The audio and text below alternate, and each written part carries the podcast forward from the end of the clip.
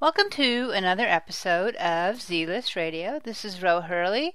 Earlier, Chris and I did an interview with Thomas Riccio, who is most notably the individual responsible for putting O.J. in prison by his recordings made at the Palace Station Hotel in Las Vegas during O.J.'s attempted robbery, I guess is what you call it. Anyways, we had some audio trouble at the end, so this is only a partial interview with him, but I hope you enjoy it, and he's promised to come on again, so here we go. I'll let nobody out this motherfucker. You can steal my shit and sell it. Don't let nobody out here. You motherfucker.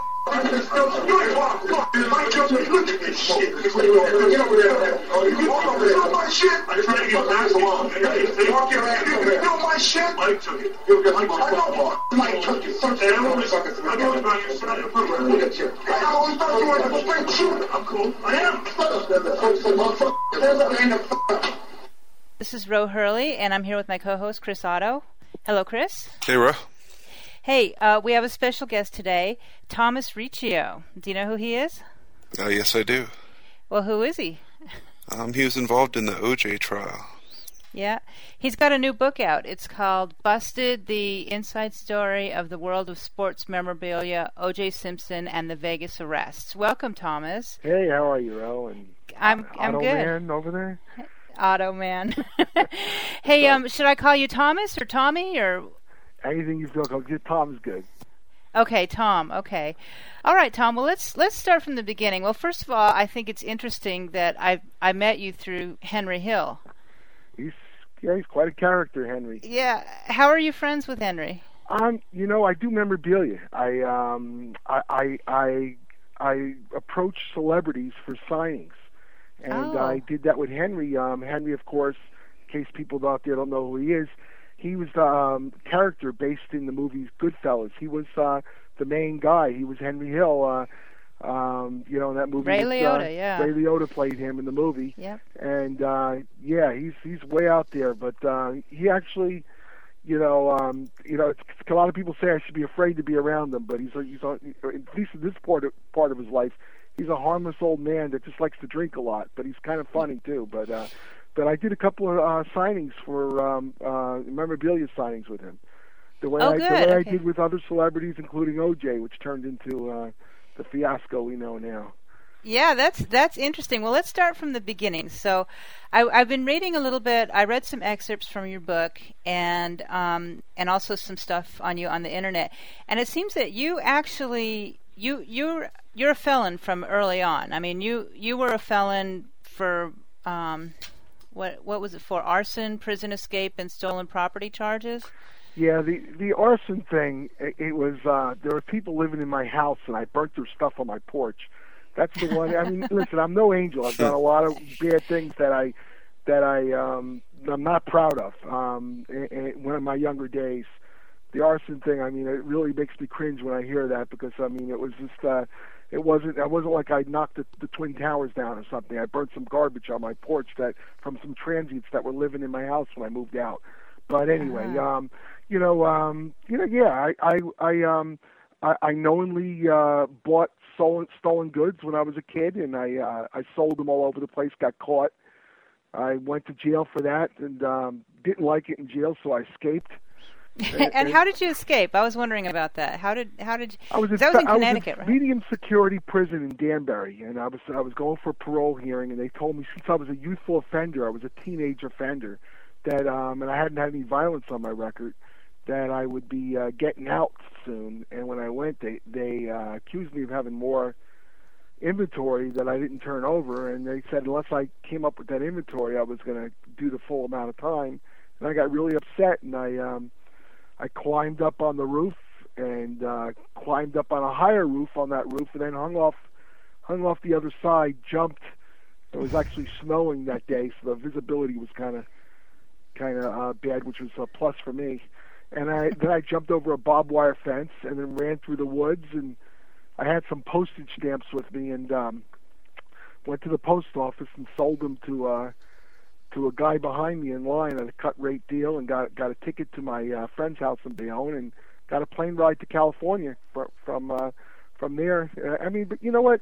A lot of things in my life, bad things turned to good things. If I didn't escape from prison, I wouldn't have met my wife. I met my wife a few days later. I was with her for about 6 months, and then I got caught with a traffic ticket, and they found out who I was. They put me back in. The judge was really cool because I was working at the time when I was out on escape, and my wife wrote a letter to the judge and everything else. She was my girlfriend at the time. And when I got out, I married my wife, who I met while I was out on escape, and I ended up having a couple of kids and sort of lived happily ever after with a couple little bleeps here and there. But like I said, some weird things in my life actually turned into good things. There's always a silver lining, you know? Yeah, definitely. Now, how do you, when you escaped from prison in the snow, how did you not be recognized as a criminal, though? I mean, you said you went to the post office. I was wearing this is federal prison. They give you these things, like when you work outside, they give you these parachute jumpsuits that you wear that are all from the Army. They give you all these Army clothes. They also let you order from the canteen, like sweatsuits and sneakers. So I wore my sweat clothes underneath this little jumpsuit, went over the fence, and when I got over the fence and got into the woods, I'll never forget, I kept hearing cars go by, and I was running and running and running. Finally, I figured after a mile or two, I was running alongside a highway. I took off the jumpsuit, and now I was wearing a sweatsuit.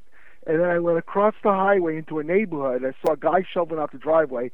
I had about, I don't know, $60, $70 worth of 20-cent stamps on me at the time. And I knew if I got to the post office, I might be able to sell them. So I asked him where the post office was, and he was telling me, you go down there, you turn right. And finally he said, if you help me shovel out the driveway, it was snowing. He said, if you help me shovel out the driveway, I'll take you there. You got it. So I shoveled out this guy's driveway. He took me to the post office. And from the post office, I was standing in line, and I went to sell the post the stamps to the guy at the counter. And the guy goes, you can't sell postage back to the post office. And the guy behind me, it's just weird the way things happen. Like, you give me a better deal, I'll buy them from you. And and he said something to me like, "What's the matter there, son? Was your Christmas list bigger in your mind than in reality?" I go, "Yeah, that's it. I had a big Christmas list. And I thought, I had a few stamps up there." He goes, "Well, I'll buy them." And I think I gave him whatever it was. I gave him like a $10 break, and he gave me the cash, and that was enough for me to get a bus or whatever it was over to Bayonne, where my friends lived. One of my friends was driving my car. I signed the title over to him for enough money to get out to California, and just one thing led to another, and I end up getting a little place, rented it by the week. I worked at a baseball card shop, and I actually was doing well until what happened was a few days after I got there, I got a jaywalking ticket in California. Not like New York, they give you jaywalking tickets out there, and I had it under my phony name, so I just ripped it up and threw it in the garbage. Well, about 6 months later, I got a speeding ticket or whatever it was. A ticket. I was trying to get my wife home, my girlfriend home, because her father was very strict. It was kind of late, and they found that I had a warrant for my arrest for that jaywalking ticket. So they brought me in to jail. They fingerprint me, and they found out who I was, and they put me back in prison. The federal marshals came and got me, and they put me back in prison. But at that point, I felt like my mission was accomplished. I had something to live for. I found this really nice girl who loved me and was going to wait for me, and I felt content doing the rest of my time. I really didn't even get any extra time. They gave me suspended sentence in a halfway house because I was working and I was doing well when I was out on the escape. A lot of people wrote letters for me, and like I said, a pretty bad, scary situation turned into a really good situation for me. Oh, that's good. Now, I did read your foreword where you said, I guess you and your wife were married and divorced and remarried, right? No. What happened was when I was in jail, my wife's a very easygoing, nice woman. I'm a little bit more. I'm a little bit more crazy. She's not crazy. Right. We make a perfect couple. I mean, she's very easygoing. I'm a little more assertive and things like that. But the problem with that is, when she's pretty easily persuaded by anybody except me, So when I was in jail the second time, I went back to jail. The first time I went to jail for buying stolen goods, and I was guilty of it. The second time I had a baseball card shop.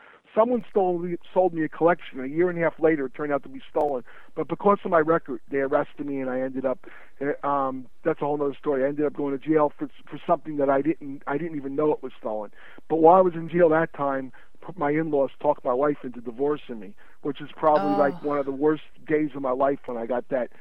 I was actually expecting her to come visit me. Instead, I got a knock on my door. It was a counselor from the jail saying that, you know, I was getting divorce papers. It was very, very depressing for me. But I got out. You know, when I got out, I had to see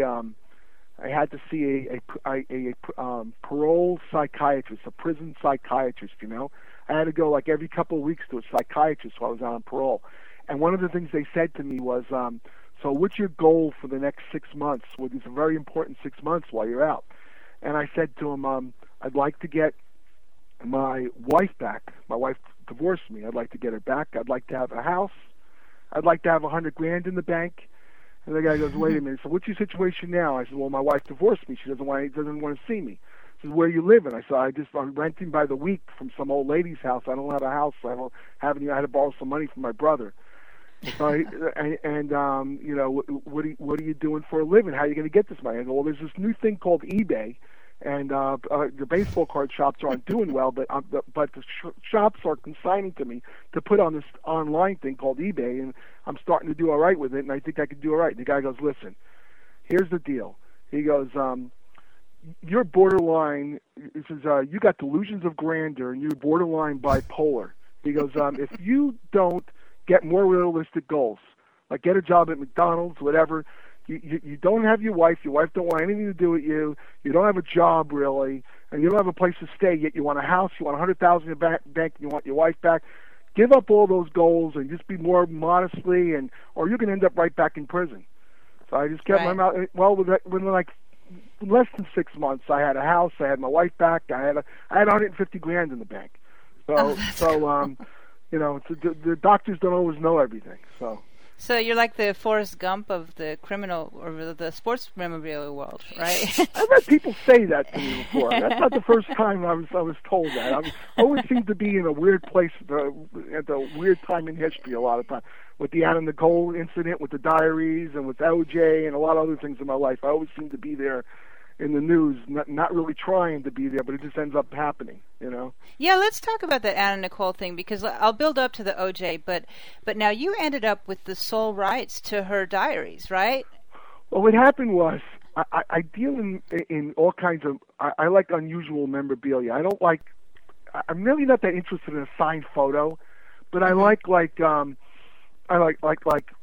Edison's patent for the light bulb. Like, I had Elvis Presley's contract to buy Graceland, or his actual purchase agreement to buy Graceland.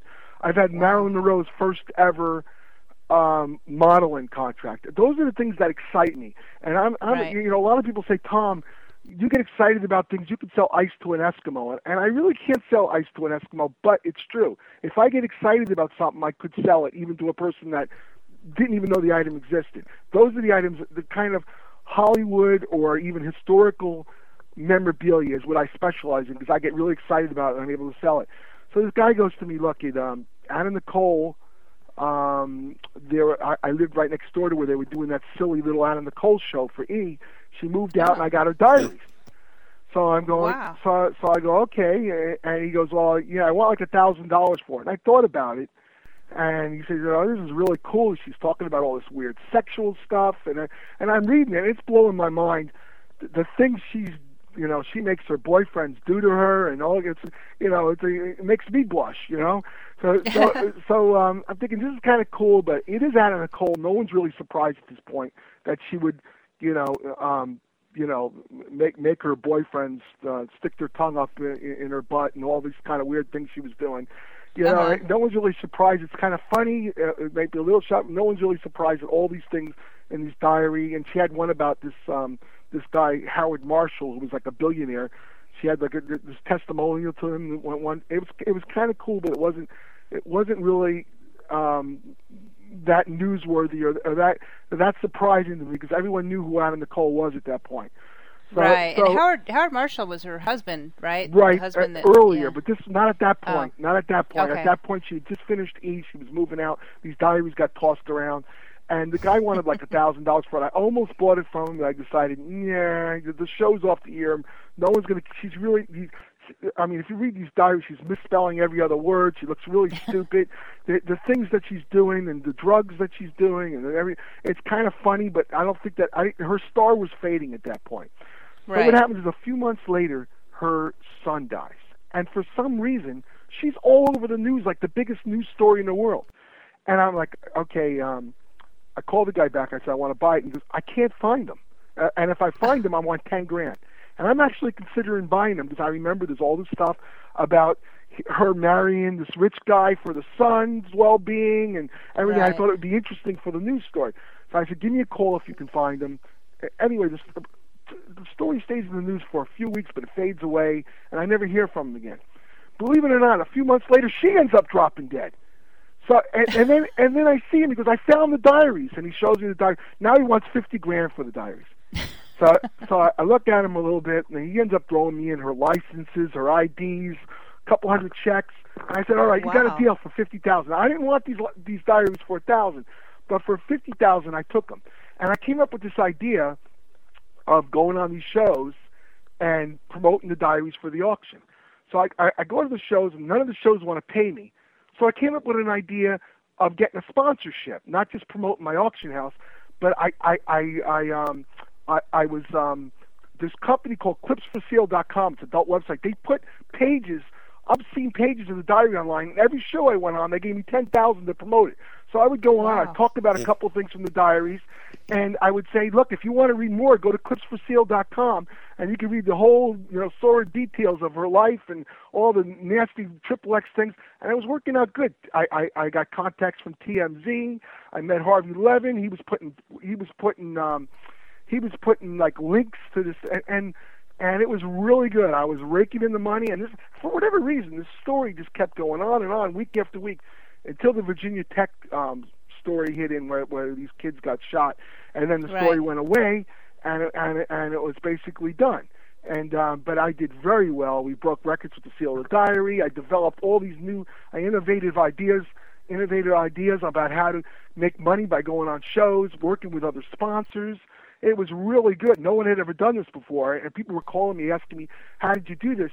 Well, I worked with a company called Splash. They sold pages. I worked with a publisher named Phoenix. They were working with her half-sister, and they took pages of it. I sold just the images of the pages of the diaries, not the actual diaries. And then I sold the diaries by themselves, and I found 10 different ways to make money that nobody ever did in the world. And I'm thinking, okay, well, that's cool.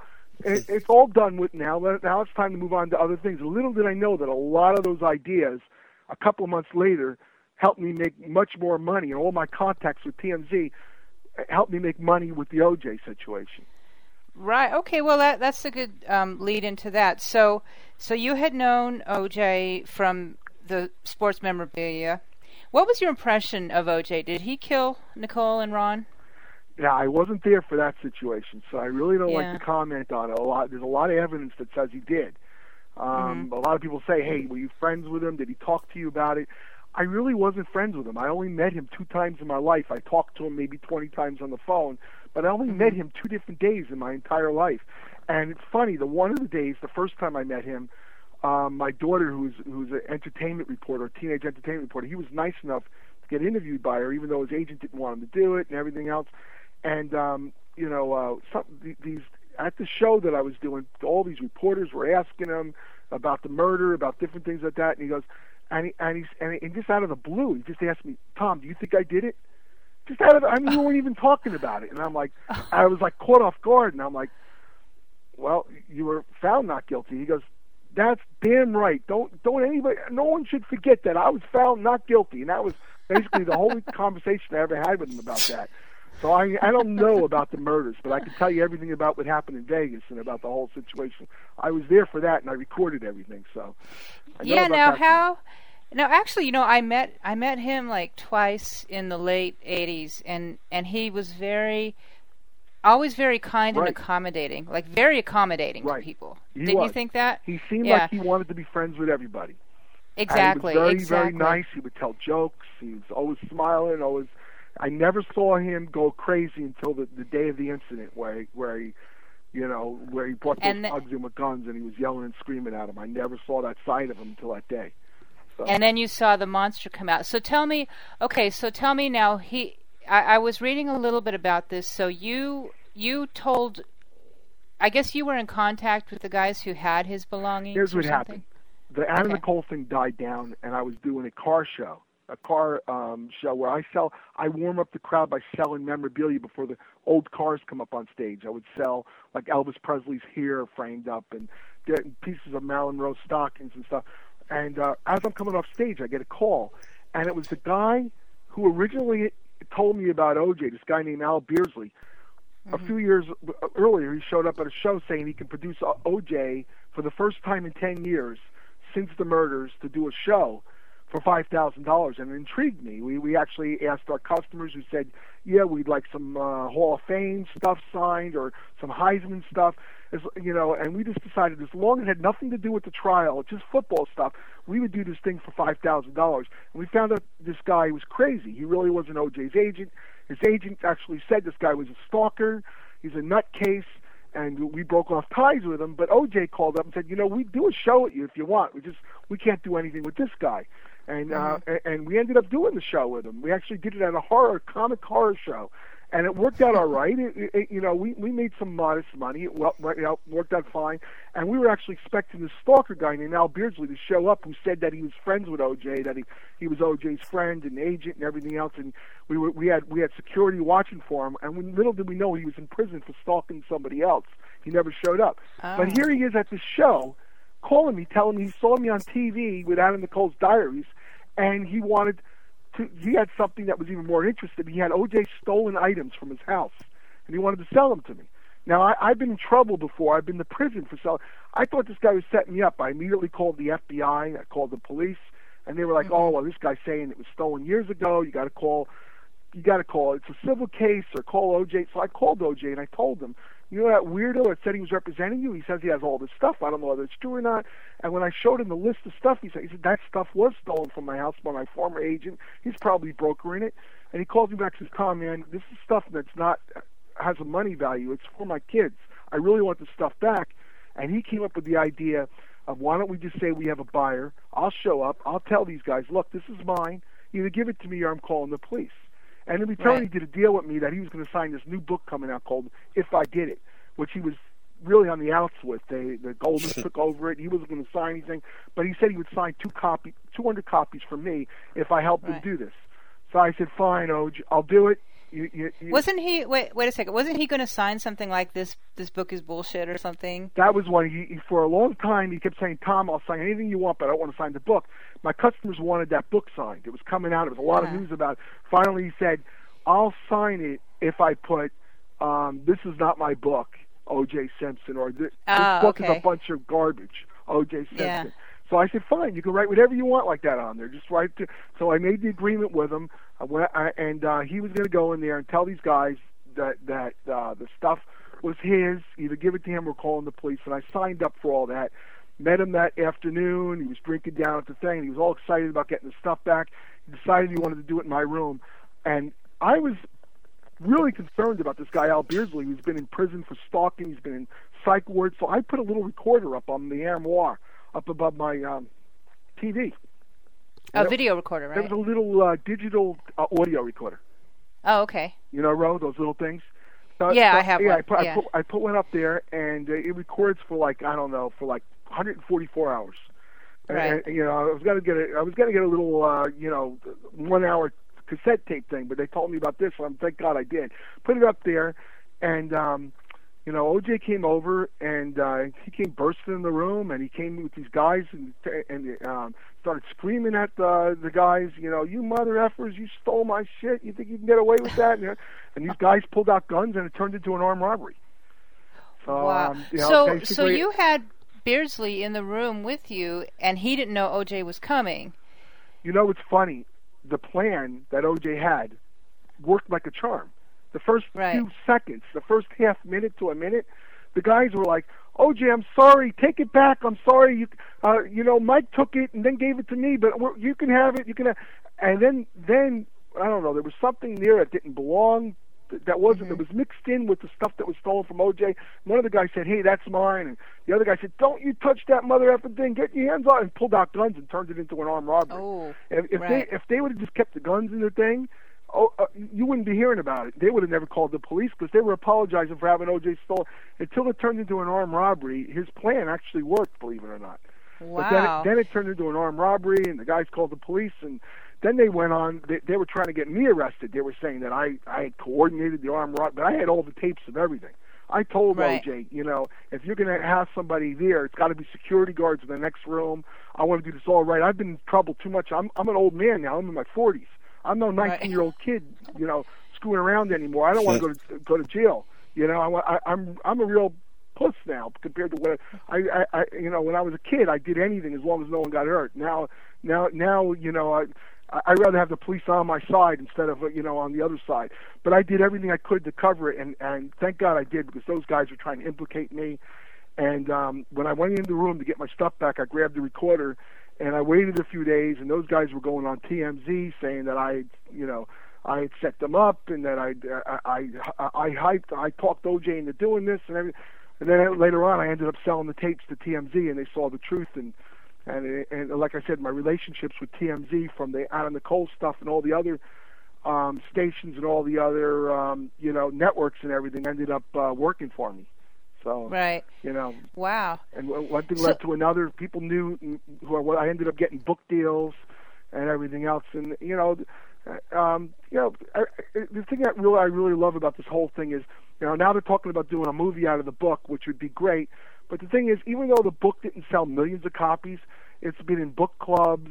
You know, professors have used it in college. They've had me on with questions and answers with some of the people. It was required reading in a couple of different courses.